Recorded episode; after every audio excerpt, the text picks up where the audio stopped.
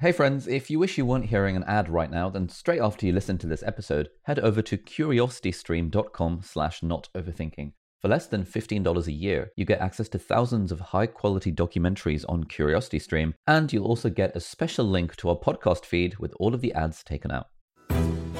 My name is Ali, I'm a doctor and YouTuber, I'm Taimur. I'm a data scientist and writer. and you're listening to Not Overthinking. The weekly podcast where we think about happiness, creativity, and the human condition. Right, hello, and welcome back to Not Overthinking. Taimur, how are you doing today? I'm doing pretty well. My throat is quite sore. I've had a rough few days of hay fever. Last weekend was maybe the worst hay fever I've ever had in my life. To the point where I was thinking, man, if I knew that every day was like was going to be like this, life would not be worth living. And I think like the only other time in in in recent memory where I felt like, man, if every day would be like this, life would be worth living was when I was in fourth year of university and I had like a couple of weeks of really bad back pain and I just like couldn't do anything. And I was like, wow, this is terrible. Like, what is the point? you know? And so, uh, yeah, I'm sure you can tell from my voice, it's a little bit hoarse. So I'm getting through it. Oh, I'm sorry to hear that. Sounds like your week's been pretty grim then. It's been, yeah, it's been grim on the hay fever front. Um, how about you? Yeah, things have been good. Just got back from the gym. Had a hench session of chest and triceps. First time I've been to the gym in a very long time. Because normally I just do my personal trainer sessions at his home gym. Yeah. That was kind of nice. And we had the whole squad in the living room today uh, doing a ton of filming for a new YouTube channel that we are starting in the business. Oh, nice. What's that? Uh, it is a YouTube channel for the Part Time YouTuber Academy. And so it's going to be a YouTube channel focused on yeah how to do YouTube, how to be a creator, how to grow on YouTube, all that sort of stuff. So it's going to be like free content, and then hopefully Yep. some people will then buy the academy. Yeah, that's the idea. Nice. That's the idea. But pretty good times overall. Um, when was last, I feel like it's, it's been a while since we talked. We didn't have a podcast episode last week for various reasons. Um, Yeah, we had one I feel like- before. I think. yeah, I feel like in the last in the last two weeks or so, um, I've now finally figured out like the org chart and the structure for the business. Really? And I, I, I had this like moment of clarity. I think it was last Thursday, um, where it was as if I was blind and now I could see. Now Oh, wow. that I'd sort of like literally had it written on the on the whiteboard exactly what our organization looked like, um, who all the team members were in each position, and crucially where the holes were, where we potentially need to hire more people. yeah. So now we're looking to hire maybe five or six people over the next few months, and I'm learning about hiring and how to like interview people and stuff because I had I feel like I I did a pretty um, kind of make make stuff up as I go along job of it to this point. Um, but I've been reading all these books about like management and, and things like that now, which are, are helping with that process. So it's all very What- exciting. What was the insight that led to the "I was blind and now I can see" moment? It's, so it's going to sound weird, uh, but actually, so I'll, I'll, I'll try and give you the context. Before, when I was drawing out, you know, for the for the uninitiated, an org chart is like an organizational chart where you basically draw a spider diagram with boxes, sort of like a hierarchy tree type thing that says what all the different roles in your business are. And so normally you would have like the CEO, and then underneath them you would have like the operations department and the marketing department and the finance department and the sales team and the product department. And within operations, you might have A, B, and C. Within marketing, you might have this person, that person, that person. Within sales, you might have the prospecting sales and like the closers. And basically, every business will have this sort of chart to figure out what its structure is.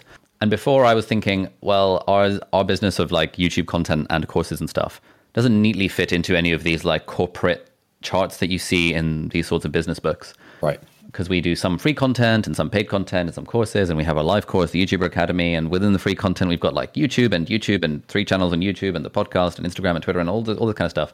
And basically i was massively overcomplicating it in the past whereas the insight like last week was oh my gosh it's literally just marketing and operations that everything in our business fits into pretty nicely. Mm. And if we like ignore all of the different types of content and just treat it as content Yeah. then essentially the process for creating all of it is identical, i.e., pre production, production, and post production, Yeah. which is nothing like new. It's like what TV crews and film crews and people have been doing since the dawn of time. But I just never quite had that, just that, those, those boxes in my mind that this, this mm. is actually what we do. And so now it's like, oh, well, you know, if we have something we need done, then it goes to our pre production team initially, which is like research and writing. Then it goes to our production team, which is basically me filming myself. And then it goes to our post production team, which is like three three editors and animators and illustrators and potentially hiring more for that. And stuff like um, gets passed along from one team to the next, Yeah. and the director of operations kind of manages this whole flow. And that sounds really simple, and it, and it is really simple. But we've been, I've been sort of threshing around for the last two years, basically trying to get to that particular structure, which is the structure that TV media movies have been using for for generations. Yeah. And now I'm like, oh shit, okay, sick. Now I know what the business is and where the holes are, and it felt like a real moment of clarity. I, I it's it's been so long since I've had one of those moments. Like I genuinely can't remember the last time I felt that sense of, oh my god, this is a thing. Yeah. So in the cool, uh, yeah. in the pre-enlightenment era, if you will, Mm. what was like? What were things like in your head? Did was just like everyone doing a bit of everything? Like people just didn't have clearly defined roles. Like what was the difference? You know, now that you know that this is the structure. Yeah, so in the pre pre Enlightenment era, before I came across, um, I think like more than two years ago, before I came across the concept of an organizational chart, where it was just like me and maybe one other person in the business. It was like, oh, the business is sort of split up into free content and paid content, and like YouTube and Instagram and Twitter and social media, and sort of splitting it up in my head in terms of those particular silos.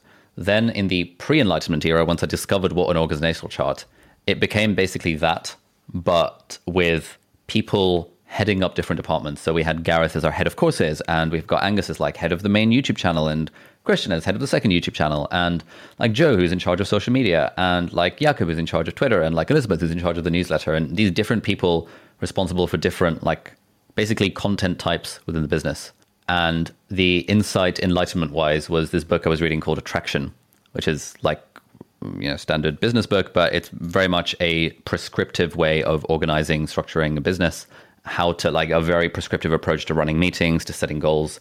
Uh, he calls it the entrepreneur operating system, and within that, he basically says that like every business can be boiled down to operations, marketing, and finance.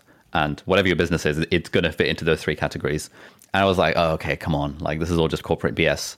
But then when I tried to shoehorn our business into those categories, I realized, oh my god, like this guy's totally right any business can fit into those categories, uh, and it make it made perfect sense to split things up by like the the writer team and the editing team rather than the team in charge of the YouTube channel, the team in charge of the podcast, the team in charge Right. of Twitter, the team in charge of Instagram. Yeah, yeah. because all of the activities that the writer's doing were the same. All of the editing activities is broadly the same. Yeah. And now that we have enough people in the team where it make like you know uh, now that now it's easier for Gareth to say that he is one of the writers on the team Yeah. rather than oh he's kind of responsible for some of the courses and some of the YouTube content and sort of writes a bit of the Twitter stuff and sort of writes a bit of this Yeah, and a yeah. bit of that. So it sounds all trivial when I say it out loud, but like it was like shit, this is so Mm. good. Okay, interesting. So it sounds like you've just kind of split things up into I don't know what it'd be called, like functional units buckets, rather right, than yeah. sorry. Yeah, functions rather than uh, content types or Yeah, yeah, yeah. functions rather than products. Yeah, exactly. Cool, nice. So what's this going to change for you guys going forwards? Um, we now have much more organizational clarity, as they say, in terms of who is actually doing what. Because that was a big issue where people would, I'd be, I'd be like, you know, what? Someone would ask me, "Oh, you've got these eight people on the team. What do they actually do?" And I'd be like, "Oh, that's a really hard question to answer." Oh, really? Okay. and you know, these people, like for example, Angus's parents would be like, "Angus, what do, what do you do for the business?" He'd be like, "Well, bit of everything. I don't really know. I sort of work for a YouTuber." Um, uh, that that sort of vibe, which Yeah. everyone would have said, except maybe our editors who had defined roles. And now it's like Gareth is the writer on the team, Angus is director of operations. We're looking to hire a director of marketing. We're looking to hire a videographer. Christian is like the head of our post production team. Like it's much more structured in that kind of fashion. yeah. Um, and so that's really helping in terms of like, you know, the other day, the, the, the other magical insight I had was that setting goals for a team is actually really useful. So in the past, I've always been very anti goals, like, you know, who can really control a YouTube subscriber count? Like, what's the point of having that as a goal? What's the point of tracking metrics? But now I've come to the point of view that I, I, as the leader of the business, I can set what goals I want the business to achieve. And crucially, it's down to the team to make those goals happen and to come up with a strategy for going towards those goals. And before I thought, well, I used to think, well, well, if I want to hit, I don't know, two million on YouTube by the end of the year, oh, that feels really hard. We're going to need to do A, B, C, D, E, F, G, and I, I, I was basically owning all of the metrics myself in my own head. Yeah, yeah. And therefore, anytime we would do something, it would be be this profound sense of like, oh God, this is Yeah, more stuff yeah. I, have, I have on my plate. yeah, yeah. And then one thing that a friend and mentor said to me is that do you realize that having a director of operations means you can give them the metric and the goal you want to go for, and then they can figure the strategy out. You don't have to do it yourself. Right, yeah. I was like, no, you're shitting me. Like, there's, there's no way. And he was like, no, genuinely, try it. And so the next day I was like, all right, Angus, um, if I said to you, I want 3, 3.5 million YouTube subscribers by this time next year, how would you go about it? It was like, oh, that's a good question. I guess we do A, B, C, D, E, F, G, or whatever, whatever, whatever. And I was like, oh my God, this is great. I can I can set a direction and pick a goal, which is a somewhat arbitrary goal, but I can Yeah, yeah. I can give ownership of that goal to one of the people in the team. Yeah. And when they have the ownership of the thing, they will find a way to make it happen. And even if we don't hit the ex- like, I actually don't care about hitting the exact number. Um, don't tell them this, but at least it moves us in a direction that makes sense. Yeah. And I've just been so surprised as to how much people like having a goal to work towards. Like the other day, we had a call with our social media um, managers who, who work as, as, as freelancers for the business. And they were saying, oh, it's great that we now have a goal of maybe 500K on Instagram by the end of the year. That means that if we want to hit that goal right now, we're not going to hit it at the current growth rate. Therefore, you know, this is the growth rate we're aiming for. Therefore, we need to do twice as many posts as we're doing and maybe try these tactics. Yeah. Right now, we're meeting once a month for a social media team, but I think we should make it like once every two weeks instead so that we can just move, move faster and get things done. And I was hearing this thinking, oh my God, like this is absolutely perfect. I didn't realize Yeah. that you could do this, just set a goal for the team and they would mm. figure out a way to make it happen. Yeah. So that's been cool. Nice. Yeah, I think the thing the thing that I often think about goals is that like I mean, yeah, the point is to hit the goal, but also having a goal informs what a plausible strategy would be. And so, you know, if you have a goal to get to a certain number of subscribers or something, and so far everyone's just been operating on the assumption that yeah, if we keep churning out, you know, two videos a week, you know, we'll do well. Then having that goal and just, you know, having a very basic model of like, you know, working backwards from that goal, you know, how many how many videos a week do we need to put out? You might realize, oh shit, if we want to do that just by making videos, we need to do 10 videos a week, which we obviously can't do with a team of five people or something. And so, um, yeah, I think a lot, a lot of people, I I think goals get a lot of hate of like, oh man, there's like so much uncertainty, you know, like, you know, the, uh, the higher ups just want to like set this, set this goal and like, you know, there's so much that's outside of control. And yeah, that's, that's all true. And, you know, you can account for that uncertainty in your model, obviously. Um, but like, the goal also informs like what, what is even a plausible strategy, basically. Yeah, no, hundred percent. And the the the other goal that I've been like very hesitant to have as a goal is a revenue target, for example. And so like what this what this book traction says is you know set a three year picture of what you want your revenue to look like three years from now. I was thinking, oh god, like that just feels completely arbitrary, number plucked out of thin air. But Yeah. all right, you know, let's let's say three years from now, I don't know, let's say we're doing $10 million a year in revenue. And I was like, and then it's like, okay, how much profit do you want to be doing? I'm like, okay, let's say 70% margins, which is pretty solid. You know, let's say 7 million a year in profit. Yeah. And we're like, oh, wow, okay. That means we have 3 million a year to play with in terms of hiring people and like spending on stuff. Yeah, yeah, yeah. How, And right now we're spending three million. like 250K on team members. So we could literally like 12x the size of the team. right. Yeah. and still uh, uh, I'd be like, okay, so if we were to 12x the size of the team, if we literally had unlimited resources, what could potentially we make? Uh, you know, that that that sort of stuff. yeah, yeah. And now this like ridiculous revenue goal of like 10 million feel it it, it feels like less of a black box and more like a, oh, we actually have a path, a plausible path, Yeah. a plausible strategy that we can head in that general direction.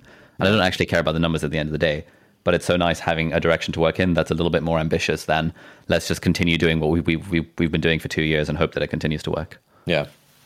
Nice. I like it. Sounds like happy days at what is it? Ali Abdaal Limited. Well, I don't know what you call yourselves. That's the one. Yeah, I feel like we need a better name for the team. Uh, right now, it's Alibaba Limited. Have you considered um, Taimur Abdaal Limited? Uh, I have. Yeah. Yeah. Um, I think the, the the that was our second choice. Ah, okay. yeah, it's most people's. yeah. yeah. Um, but yeah, we do we do need a. I feel like we do need a proper name for the team because I feel like it's there is some like there is something to the team identifying as being part of like the same team, and for that to have a name other than Alibaba Limited, I think would be good. yeah. If anyone has any ideas, let us know by in the in the YouTube comments down below. Or you can call yourself the Study Vlog Squad. Very good. Classic. Uh, and David Dobrik reference was that?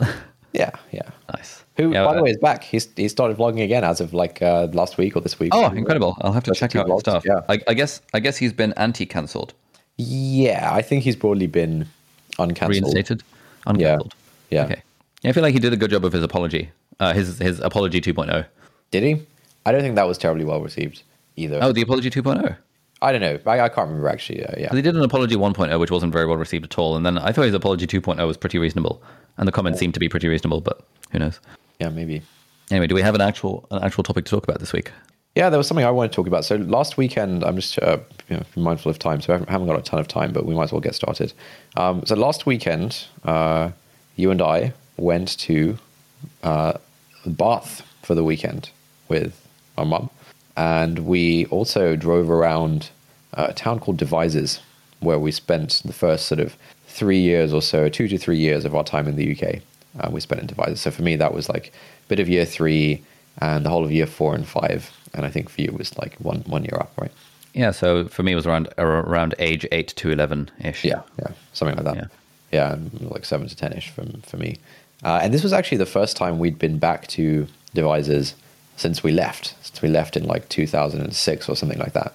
Um, and I was thinking uh, that that's kind of weird in itself because it's not very far away. It's like know, two and a half hours. Like nothing in the UK is particularly far away. And like, why didn't we think, oh, it could be interesting to go back to like, you know, where we went to primary school um, mm. for a bit? But we we just haven't done it. Um, and so this was actually the first time we'd been back, and I thought it might be interesting just to kind of reflect on that experience and on yeah, just kind of look back on what life was like as a seven, eight, nine, ten year old back in the day so I mean, one of the things that you and I did on I think on, on Saturday was that we kind of drove around and visited all of our old houses for like where we used to live. So I think you know, three different houses across the three years or something. Um, and it was just like I thought it was pretty emotional experience. Like it was it was like so weird being back in those places. I think everything felt a lot smaller. I guess we, we were physically smaller back then, and so everything just seems a bit bigger. Um, but everything felt a lot smaller. Yeah. What, mm. what did you think of it? I thought it was a, uh, yeah. I thought it was a great experience. It was it was nice revisiting those areas and seeing how they changed. Um, I, I, I, particularly enjoyed our visit to the Devizes Toys shop, uh, which I vividly remember from like 2003 to 2005 because that was like the big toy shop on the high street. Yeah. Where they would have like Warhammer and Pokemon cards and Yu Gi Oh cards. And I used to be super into those like model aeroplanes and, and, yeah. and stuff back in the day. Yeah. And I always used to go into Devizes Toys and think, oh, you know, I really want to get this pack of Yu-Gi-Oh cards. I really want to get, get, you know, get this booster pack. I used to look at like the Warhammer and think, oh my god, like that's so expensive. And yeah, like, yeah, yeah. my friends play Warhammer. Oh man. Uh, and like those model aeroplane sets, be like, oh, you know, if I if I get the cheapest one with my Eid money, that's like seven pound fifty. Uh, oh, but that one's that, that that that Spitfire is really cool, and that's like twenty five pounds. And maybe if I save up for another two years, then I can get the Spitfire. Like yeah. the, the, the, that was the that was what was going through my mind. Yeah, I vividly remember those thought processes when I was a kid. Yeah. Um, and so it was nice kind of walking back, walking through this toy shop where it seemed nothing had really changed except that Pokemon cards and Yu-Gi-Oh cards had gotten shinier. Yeah. and then we bought a pack of booster, a booster pack of Pokemon Yu-Gi-Oh cards just for just for the bants. Yeah. um, just for you, you know for for the for the symbolism of it. So so I thought I thought that was cool. Um, I think I don't know. I I wasn't. I wouldn't describe it as a particularly emotional experience. I think my view of it was like, oh, okay, yeah, it's it's kind of nice to be back. It's kind of cool that this is a thing, but in the same way as it's kind of cool to like like for example, to, for, it, it, would be I, I, would just say, oh, it's it's kind of cool if I see a relic from World War One or something like that. I'm like, okay, yeah, yeah that's kind of cool.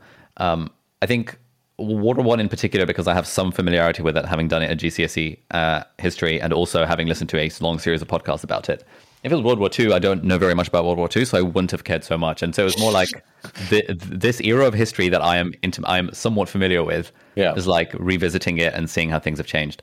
Um, why why did you feel it was an emotional experience? Like, what what does that word emotional mean to you? What does that mean to me? Because I feel like it's it's one of those things that you should say, uh, but I've always been a little bit like, well, what does what does what actually mean? I think um, what I mean by it is that it kind of threw me back into my sort of seven year old self again for the first time in ages. And yeah, I think I think like visiting those locate those sort of physical locations, kind of it, it, it, look. It's almost like you know if you if you hear a, like a song or something that used to be really popular 10 years ago and you haven't heard yeah. it in 10 years then yeah. it kind of immediately like transports you back to that time mm. or like if you smell you know smell this you know some perfume or something that you haven't smelled for a few years or whatever um, then it kind of immediately transports mm. you back. I think it's it's kind of like that where I felt I felt this almost like you know avatar state like connection to my past self as a seven year old in these places. Okay, kind of yeah, you know, I play. Um, and I think I think yeah, just like that that sort of connection and see, and seeing like the you know kind of being in those locations I think they obviously have a lot, like a lot of meaning because you know we lived there for three years and stuff. Mm. Uh, yeah, I had a I had a similar kind of emotional experience when visiting the Pokemon Center in Tokyo in 2019, where you know Pokemon was this sort of really symbolic thing throughout my whole life, and kind of being being in that place was just like super emotional. And so I think it's kind of like that, where you you sort of feel this sort of connectivity with your past self. Well, you know, something to that effect, where you can you're you're kind of back in back in your shoes from like you know 15 years ago, whatever it might be. So you, you didn't feel that at all? Oh yeah, yeah, I did feel that. I felt that connection to my past self, um, in the sense that I could, I, I could see myself as like a late year old, like going up and down the high street, being like, "Oh my god, I really want those Pokemon cards." Um, I will, I will, I wouldn't have used the word emotional to describe that, but Of course we, of course you would. well, of course not. Like you know, I don't, I don't have feelings. You're a stoic. um, I would describe it as a rational experience. yeah, a rationalist experience, something like that. Yeah. Um, yeah, definitely had some of that, especially when visiting the old houses and being like, "Oh yeah, we used to play here. We used to climb that tree. That was Yeah. cool." Like that. That's where Antonio used to live, and we used to knock on his door and be like, "Do you want to come play Pokemon?" Yeah. Um, yeah, it's just kind of kind of nice. I think I sort of had similar experiences. So uh, when I was in in like final final year of university, so the final year of the six year course, around that time, like in the final three years, we don't really go back to college much. Um, I was I was at Emmanuel College, which is which is one of the colleges of Cambridge. There are thirty of them, um, for those of you unfamiliar, and you very much kind of live there twenty four seven in your first three years, and then most people graduate beyond that point, and that, that that's all fine and dandy. But then when you're a medical student, you then move on to the clinical years where you're not really back in the college very much. This place where you spent like 24 hours a day for three years of your life. yeah, yeah. And so I would walk walk across the paddock in final year, uh, and often just sort of have have that experience of like there were like so so many memories that I made here, and it was like really nice. But I think I had that to a very like intense degree at university, and not so intense a degree at you know the the hometown when we were eight, Oh, for really? example. Yeah. Okay, that's interesting. I wonder if we went back to Westcliff, our secondary school, if that if there would be a similar experience. Because I, I feel, like, that was too recent. Like we Yeah. went back to Southend about a year ago to watch that um, Bryden Mack and Mitchell comedy thing, Hmm. and we kind of drove past all those places and stuff, and it was. I think it, it was kind of cool, but like I feel like that was too recent.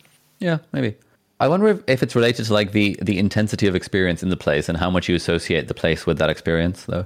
Like I think in school I I don't have a particularly like strong emotional connection to school the institution. Yeah. Like Westcliff the school. Yeah, Because all of the kind of memories I have of the place are less about the place itself and more about the people. yeah, And I think had I been like head boy or on any of the school teams for anything at all other than chess, then I might have had some more institutional loyalty and Right, therefore yeah. feel more of a sense of, oh yeah, this was this was my ends. yeah, Whereas I think with the with the university and college experience, it was like I literally lived there twenty four seven for for three years, and therefore the experience was more intense. And so coming back to it, that memory was was more intense. I don't know. interesting. Yeah, I don't think I have much institutional loyalty to our secondary school either. I, I imagine like walking around the corridors would be kind of an, you know, a, a- an interesting experience. I'm sure I'd feel something. Um, yeah, I thought the the other thing as we were kind of visiting our old houses was I was trying to think back to like you know what what what what was my day to day life like back then? You know, like what did what did life consist of? And one thing that I distinctly remember is that when as a kid, I used to lie down on the floor a lot more. really? okay. like if you think about think about the last time you you laid down on the floor.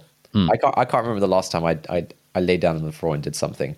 But actually, as a kid, that was almost the default uh, the default position. Doing any doing you know for any kind of activity, if you could do it lying down on the floor, you would do it lying down on the floor. Whether it's playing Game Boy, reading a book, you know, reorganizing my Pokemon cards.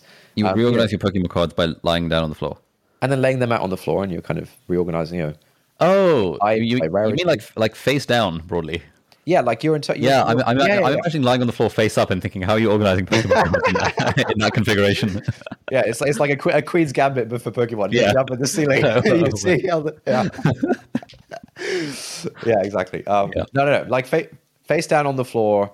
Mm. In, in sort of, um, I guess there's this yoga pose called the uh, the cobra or something, where you kind of lie down and then like your your head Yeah. is kind of up, or you're kind of leaning on your upward, elbow, yeah. Kind of thing. Like you're basically like lying on the floor and like do, doing your thing. And I just remember that that was like I spent a lot of time in that position as a kid, and for some reason, when you grow up, you just don't do stuff on the floor as much.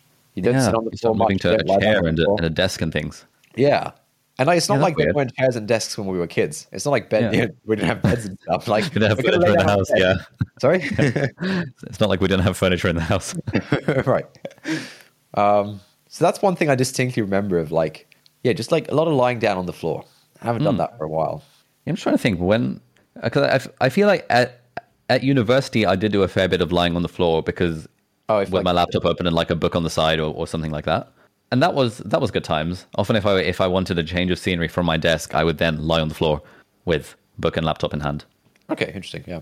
But these days I just don't. I think partly because with with all, with all the kind of camera gear and crap around the living room, there's actually physically so little space to just lie on the floor. Yeah. Uh, and so that's a bit of a problem. I think even if I did have the space, I probably wouldn't default to that position, but maybe something something to try out. Yeah, I, I, I think my general point is that like when I was a kid, I feel like I felt I, I think I felt a lot more like physically free, and I guess it's easier to be because you are literally like smaller, like there's just less of you, and so Physically free. What do you mean by that? yeah, just like uh, I, I think I, I just kind of mean that you know I, I think as an adult, Mm. when you're kind of going about your day to day life, you look for you look for places where your body can fit, like a chair or a bed, or like mm. somewhere where an adult person is supposed to put their body. You know, you don't right. like you don't. Where, whereas I think when you're a kid, like just the the whole the whole world is kind of that. Like you you, you often see like little kids just like sitting on the footpath, just hmm. like chilling, you know, stuff like this. And like I don't know, it, I think I think when you're when you're a kid, you don't really think in terms of like where where am I supposed to sit, stand, lie down, or whatever. Yeah. It's, you're just vibing. You're just like hell yeah, I'll I'll, I'll sit down on the on the tarmac. Yeah, you know, like yeah, I'll lie down on the floor. So I often I often feel this I, I, I feel I feel this acutely when I am in, in St Pancras station waiting for the train to St Albans and there are no seats. And I think, right, I could stand up for the next twenty minutes. Yeah. Or I could just sit on the floor. Yeah, yeah, yeah. And I look around sheepishly and think, you know what, I should just sit on the floor. yeah, yeah. And then and then I sit on the floor, I take my bag out, I get get my phone or iPad out, and then I just read or something for twenty minutes. yeah, And I always feel semi self conscious about this because no one else is really sitting on the floor, and there's this whole like, oh, the floor is really dirty, and Right. the floor is lava or whatever, whatever the kids say these days. right. Um, but then I always think like, why, why aren't more people just sitting on the floor? Like, it's not that bad. Like, my bum is going to be on the train seats, which are probably dirtier than the floor is at this point. Yeah. Um, what is wrong with just sitting on the floor? and I, I had this moment when we were in Bath as well. We were in the Roman baths. yeah, And you know, the the Roman baths are all interesting, but once you've seen one Roman relic, you've kind of seen all of them. Right. And so I was keen to just sort of sit down on the stone and just read my book. yeah, I just sat down as our mum was browsing the things and kind of go a few minutes further ahead, listen, you know, do some token listening to the audio guide to, get my to get our money's worth, and then just sit down and read. And it was it was it was so liberating that I, I can just sit wherever I want and just, read a book. and I it- yeah I, I haven't really had that like acute acute feeling Yeah, yeah, yeah. like being a kid. Yeah, that's that's kind of what I mean. Yeah, I, I I I feel the same way about the train thing. Back when I had like a a real job and a daily commute, yeah, the train would be kind of packed in the mornings, um, and everyone will be standing up unless you have unless you're seated on a seat. And you know, some most people were wearing suits. A bunch of people weren't wearing suits, so it's it's not like it's not like that clothing didn't really allow it. But you just wouldn't see people sitting cross-legged on the floor. And so I I'd often just do that. And you know, like you said, I, initially I felt a bit weird about it, but then I was like, nah, I think like there's no reason not to do this. I think people are missing out. yeah. Well, so you just sit on the floor while people are standing around you. Yeah, I'm I'm sitting down. Everyone else, just like people are standing around me. yeah, yeah, Well, so you're literally cross-legged on the floor while people are Yeah, standing around yeah, you. yeah. Oh, interesting. Didn't people look at you weird? Uh, I don't think I don't know. I don't, they were probably thinking, "Man, this guy, this guy has the right idea." But if I do it now, This it's gonna guy- look yeah. like I'm copying him. and this guy's so confident. I wish I could be like that to just sit on the floor. right, exactly. yeah. Um, yeah, I think uh, it's hard. It's hard to like really put yourself back in back in your, your shoes from when you were a kid. But I think, yeah, I, th- I think stuff like this of like just generally how you know or what the options seem to be. Yeah, I think are, are very different. And I think you know when you're adult, the options are stand in the standing area, sit in the sitting area, or lie down in the lying area. you know, like I feel like I, I you know, Yeah. and I think it, it extends outside of that, you know, as a wider metaphor of adult life, where it's like designated areas for designated things, and as a proper adult, you go about your life doing the designated things in the designated areas. Whereas I think when you're a kid, like you know, there's just fewer designated things and areas that you're concerned about. Yeah, one thing I, I I think that's a big a big difference between kid and adult is I, I I wonder if this is true for you. Like as as a kid, I had no qualms about running. As an adult, whenever I run, I feel a bit self conscious that oh I'm running. Yeah, yeah. Um, and so if I'm running for the train, like half of my concern is am I going to make the train on time? The other half of my concern is am I looking sufficiently suave and smooth and adult like running for this train? right, right. Yeah. Or is my backpack like sprawling everywhere and I'm just looking like an absolute shambles? yeah. Um, and there's often moments where if it's like if I if, you know, on on those rare occasions where I go down to the shops uh, to get a coffee or a pasty or something, I sometimes think, why don't I just run? yeah. Um, but I like uh, as like sp- sp- especially if I'm like wearing jeans and stuff, I sort of feel I'm not allowed to run in jeans. I have Right. to have my like my, my running clothing on in order to sort of feel socially acceptable to Yeah, to yeah. run. Um, I haven't yet gone. I haven't yet done the running thing while wearing jeans and boots just for the bounce. But Right. it's I will. Well, one day I will have the confidence to run to the corner shop wow. inshallah. Yeah, I think the running thing is really funny. I think I, ha- I had a similar running epiphany when I after I went on my first run in 2018. so like I, I I ran this kind of 5k basically, and that was the first time I'd ever run any distance. And I was like, whoa, I can actually run for like minutes on end and I won't die. and then I was like, whoa, why am I walking anywhere? Like if you could if you can run for like you know two to five minutes without without getting like super tired, I know most people can. Um, then you can literally just get to places, you know, three to five times faster or something. And so there, there was a there was a long while where I would just like run and you know, sort of jog instead of walking to to most things. But I haven't done too much of that. I guess I'm not really in a hurry anymore. Yeah, I guess. you- Uh, do you not feel somewhat somewhat self conscious of running in an area while other people are walking? Yeah, yeah, for sure. But like, yeah, then you just kind of ignore that, right? Yeah, the time saving is is worth the Yeah, uh, the uh, the uh, being a social outcast and pariah Yeah. or whatever. yeah, yeah, exactly. nice. I think um, as if I think back to like primary school, you know, like year three, four, or five. Yeah, I think I've said this before on the podcast. I think back then I just did a lot more vibing and a lot less thinking. A lot more vibing. Yeah, I see.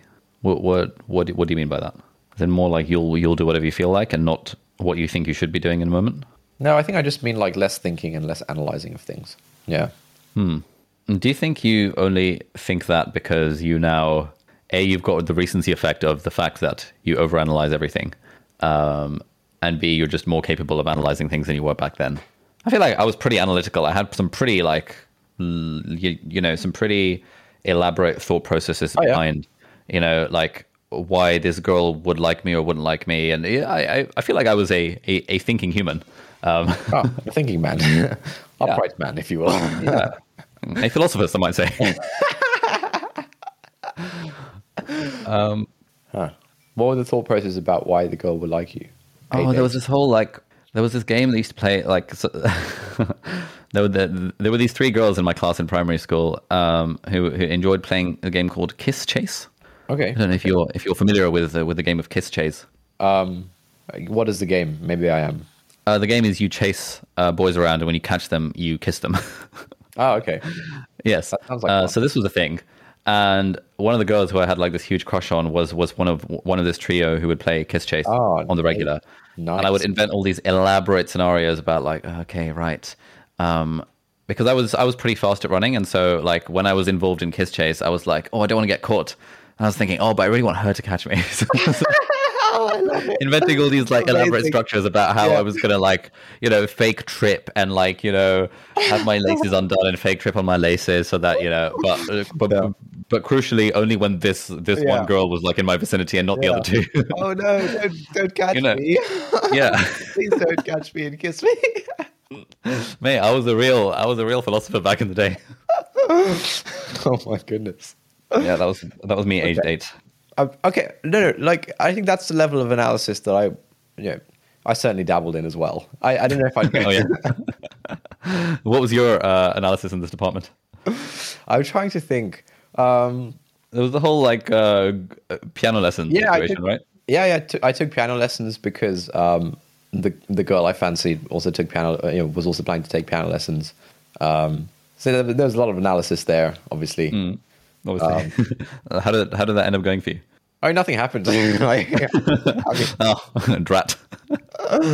you know, maybe our, maybe our hands touched on the piano at some point. It was it was all worth it. yeah, yeah. I, I do I do feel like there was something there. If I'm honest with you, yeah. I felt there was something there. It's just you know when you're eight or nine, it's unclear what you're supposed to do.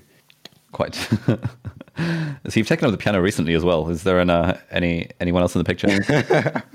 No, I haven't. I haven't touched anyone else's hands on the piano for, for decades. it's, it's been a while. um, yeah. Okay. What was the level of analysis I might have done as an eight-year-old? did, did you ever fantasize about running away from home? Gosh, I think that didn't that didn't come until 11, 12. oh, I see. Okay. Well, I think yeah, I thought like primary school was hunky dory. Like what was the, what was going on with you, mate? So I like anytime I feel like oh because because I was the older child, I feel like I was um, rulings were often uh, in your favor rather than in mine. really? Are you serious? Fine. Yeah, what, genuinely. What rulings when we were? Oh, any anytime anytime there was any grounding to be had, I felt I was getting the short end of the straw, short end of the stick, whatever the phrase is. And you were you you were a little whiny bitch, and so you would complain at the slightest provocation. Um, and then because I was like the older sibling, I would get told off for it and grounded and stuff. And I felt this was deeply unfair. Um, and I felt like I had my autonomy taken away from me.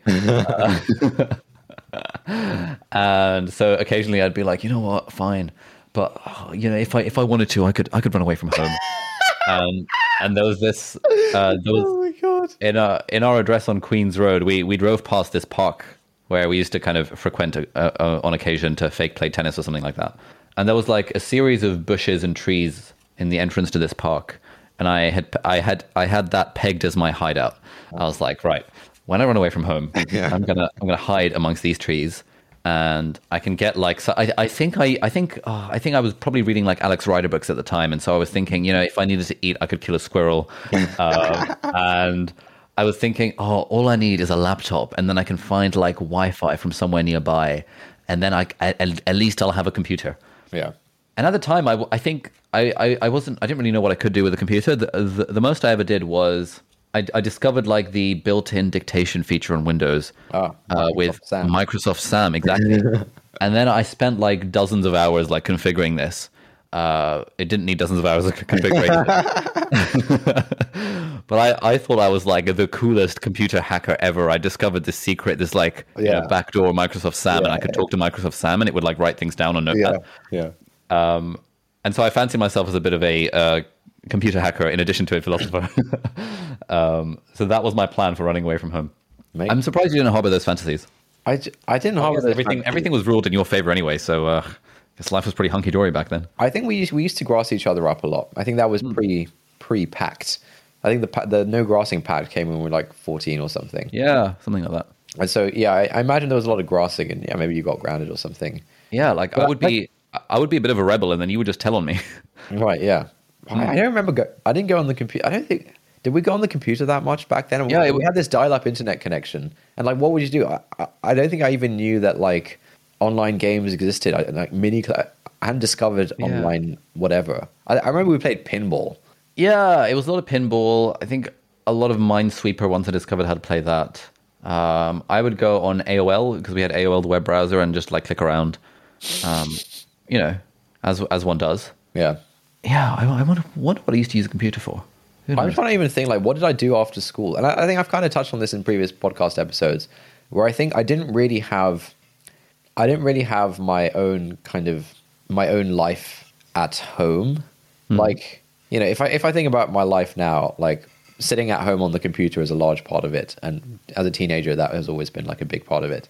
But before before I had like before I started using the internet, I can't remember what, what I used to get up to. I mean, you get back from, from school at like 4 p.m. There's a good few hours in the evening where, like, what the hell do you do? I guess at some point we, we got a PS2 and there was maybe a bit of that.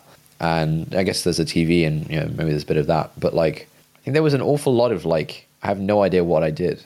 probably literally probably just like rearranging my Pokemon cards, um, Lego a little bit, and I think because because of because of this lack of an inner life at home, I think it kind of heightened the experience of like hanging out with friends at friends' houses and stuff. Hmm. Hey, I've said this I said this before on the podcast, but I think back then in primary school, when it was you know go, going to a friend's house would be like the best thing ever every single time. It would absolutely bang without exception. And then when it came to going home, that would be Absolutely devastating without exception. yeah, yeah. When it when it came to going home, it would be like genuinely really devastating. Like it would be awful. And it's not you know, no beef to like the home the home life. It was, it was yeah, it was fine. it was it was fine. You know? But I didn't really have yeah an individual life. I guess.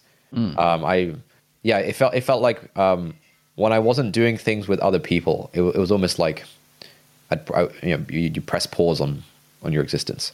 Whereas I think once you have the internet and the computer, yeah. then you can have an existence outside of other people. I guess you read a lot of books. Yeah, that's what I used to do back in the day. I was, I'm, I'm, I'm like, yeah. Basically, after school, I would just read, uh, and then we got like a, m- a subscription to the local library, and so I got through all of the R.L. Stine books. I got through all of the Enid Blyton books. Go through Harry Potter repeatedly, again and Yeah. again and again. Um, then all the Alex Rider books, the Cherub books as they came out, and yeah, just books. books were my true friend. Right. yeah, so I think broadly that was what I was doing after school, okay. Yeah. Yeah. I, I, reading trashy fiction. I just didn't read. I think I, prob- Yeah. I read a little bit, but like At, at yeah. one point, you got the book Captain Underpants out of the library. I remember this, and it was like this was like the first book that you'd read. I remember this. Yeah. something. It was basically a comic book, really. Yeah. And here's here's the thing. I remember. I distinctly remember. I didn't even like the book that much. I just Hmm. felt like, oh, I need to like like books or something. Oh yeah, I love Camp for Captain Underpants. Yeah, I didn't like it. Right. I didn't. It didn't resonate. I see. I, re- I remember. I feel like your identity was a lot less bookish than mine was, Yeah, for sure. where you were more of like a tomboy running around kind of vibes, and I was more like, you know, read a read a romance book kind of vibes. and then when you started? I, yeah, I, I, I discovered this like secret, uh, this uh, series called Sugar Secrets when I was in the library, and it was so do you- sick. I've never, I've never heard of this. Was this like a, a guilty thing you did in the corner of the library that you didn't bring back home? What was I did it? bring it back home. Yeah, of course, I brought it back home. Sugar Yeah. Secrets. I have no. Yeah, it was, a, it was a great series. It was like oh, it was this whole like series of books about like life in like a high school, where like like relationship drama and all this sort of stuff. And this was like like my literally my very first experience of this sort of stuff. Okay. when I was like eight, when I find this book, Sugar Secrets and Revenge, in the library. Um, I mean, I wasn't I wasn't a huge uh, connoisseur of, of the romance genre. I think had I had I been more confident in taking the books out in the library and like saying to the librarian, "Can I can I have this one, please?" Yeah. I've been a bit more confident about that. I, pro- I probably would have been. right. Um, but yeah, I feel like your identity was more of, "Hey, I'm too cool for books," kind of vibes. Mate, and so when you got Captain Underpants, it it was like, oh, it's a book, but it's like it ticks the box of like, oh, okay, it's a sort of tomboy kind of book. That's absolutely absurd. I had no such like baggage associated with being into books or not being into books. I just wasn't. I just intrinsically was not into reading or books, and I felt I felt some pressure of like, uh, like we have these book days and stuff like this, and Mm-hmm. everyone's like has to buy a book or something. Like it was, it was, it wasn't like a too cool for books thing at all. That- That wasn't the level of analysis that I was Oh, even capable of at the time. Fair play. Yeah, yeah. Uh, I remember you also started reading Mr. Monday, that series. Yeah, we were introduced to that by via like I think we read it in year four or something as a class or something like that. And again, Yeah. like I, I I feel like I was performing being into Yes, I feel like you were. You would talk about how, oh, this is a really good book, and I would try and read it and think like, it's actually not that good. And also, Yeah, yeah, yeah. Do you, even know what's going on here? Like, like, well, what's actually going on? Like, Yeah, I, never I didn't have a clue. Didn't have a clue, mate. Not you were performatively reading, and then and then the next one, like, oh, Grim Tuesday. Oh yeah, I've got I've got to get that new book. And I was a bit like, wait a minute, wait a minute. Like, what are you what are you seeing that I'm not from these books? I, I literally have no idea What what's does going he on. see? Yeah, the denizens and stuff like that, and like the keys to the kingdom, and uh, I still to this day I have no idea what these books were actually about. and I, read all of them. I didn't have a clue at the time either, and I remember I remember performatively being into it because like I didn't have any like books or uh, book aspect of my life or something. I, I I don't know I don't know why I felt why, why I felt this pressure, but I felt like everyone like reads books or something, and Yeah. I need to be into a book. Yeah, that was weird. I've actually never reflected on that since. Um, that is weird. I'm actually, I'm I'm cringing on behalf of my seven year old self. Excellent. I'm glad. Performatively reading Mr. Monday, having absolutely no idea what it's about. I didn't have a clue, honestly, man. Like, Yeah. man. Okay, listen, I actually have to go. Um, it's dinner time. This has been Great. fun. Yes. Uh, you want to read a review and we'll, we'll, we'll wrap things up? Yeah. Um, actually, let me, let me just do an insight of the week um, Oh, before yeah. we do that. Um, I think, uh, have you ever had a conversation, you know, you're ever chatting to a friend and they're like, oh man, I had like the weirdest dream last night, and they'll tell you about their dream or whatever? Does that happen? Happens from. Yeah. time to time, right? Yeah. From time to time. And I think, um, yeah, the my the thing I've I've been thinking around that recently is that I really like those conversations. There's something very liberating about those conversations because there's no need for your brain to try and understand or make sense of any of it.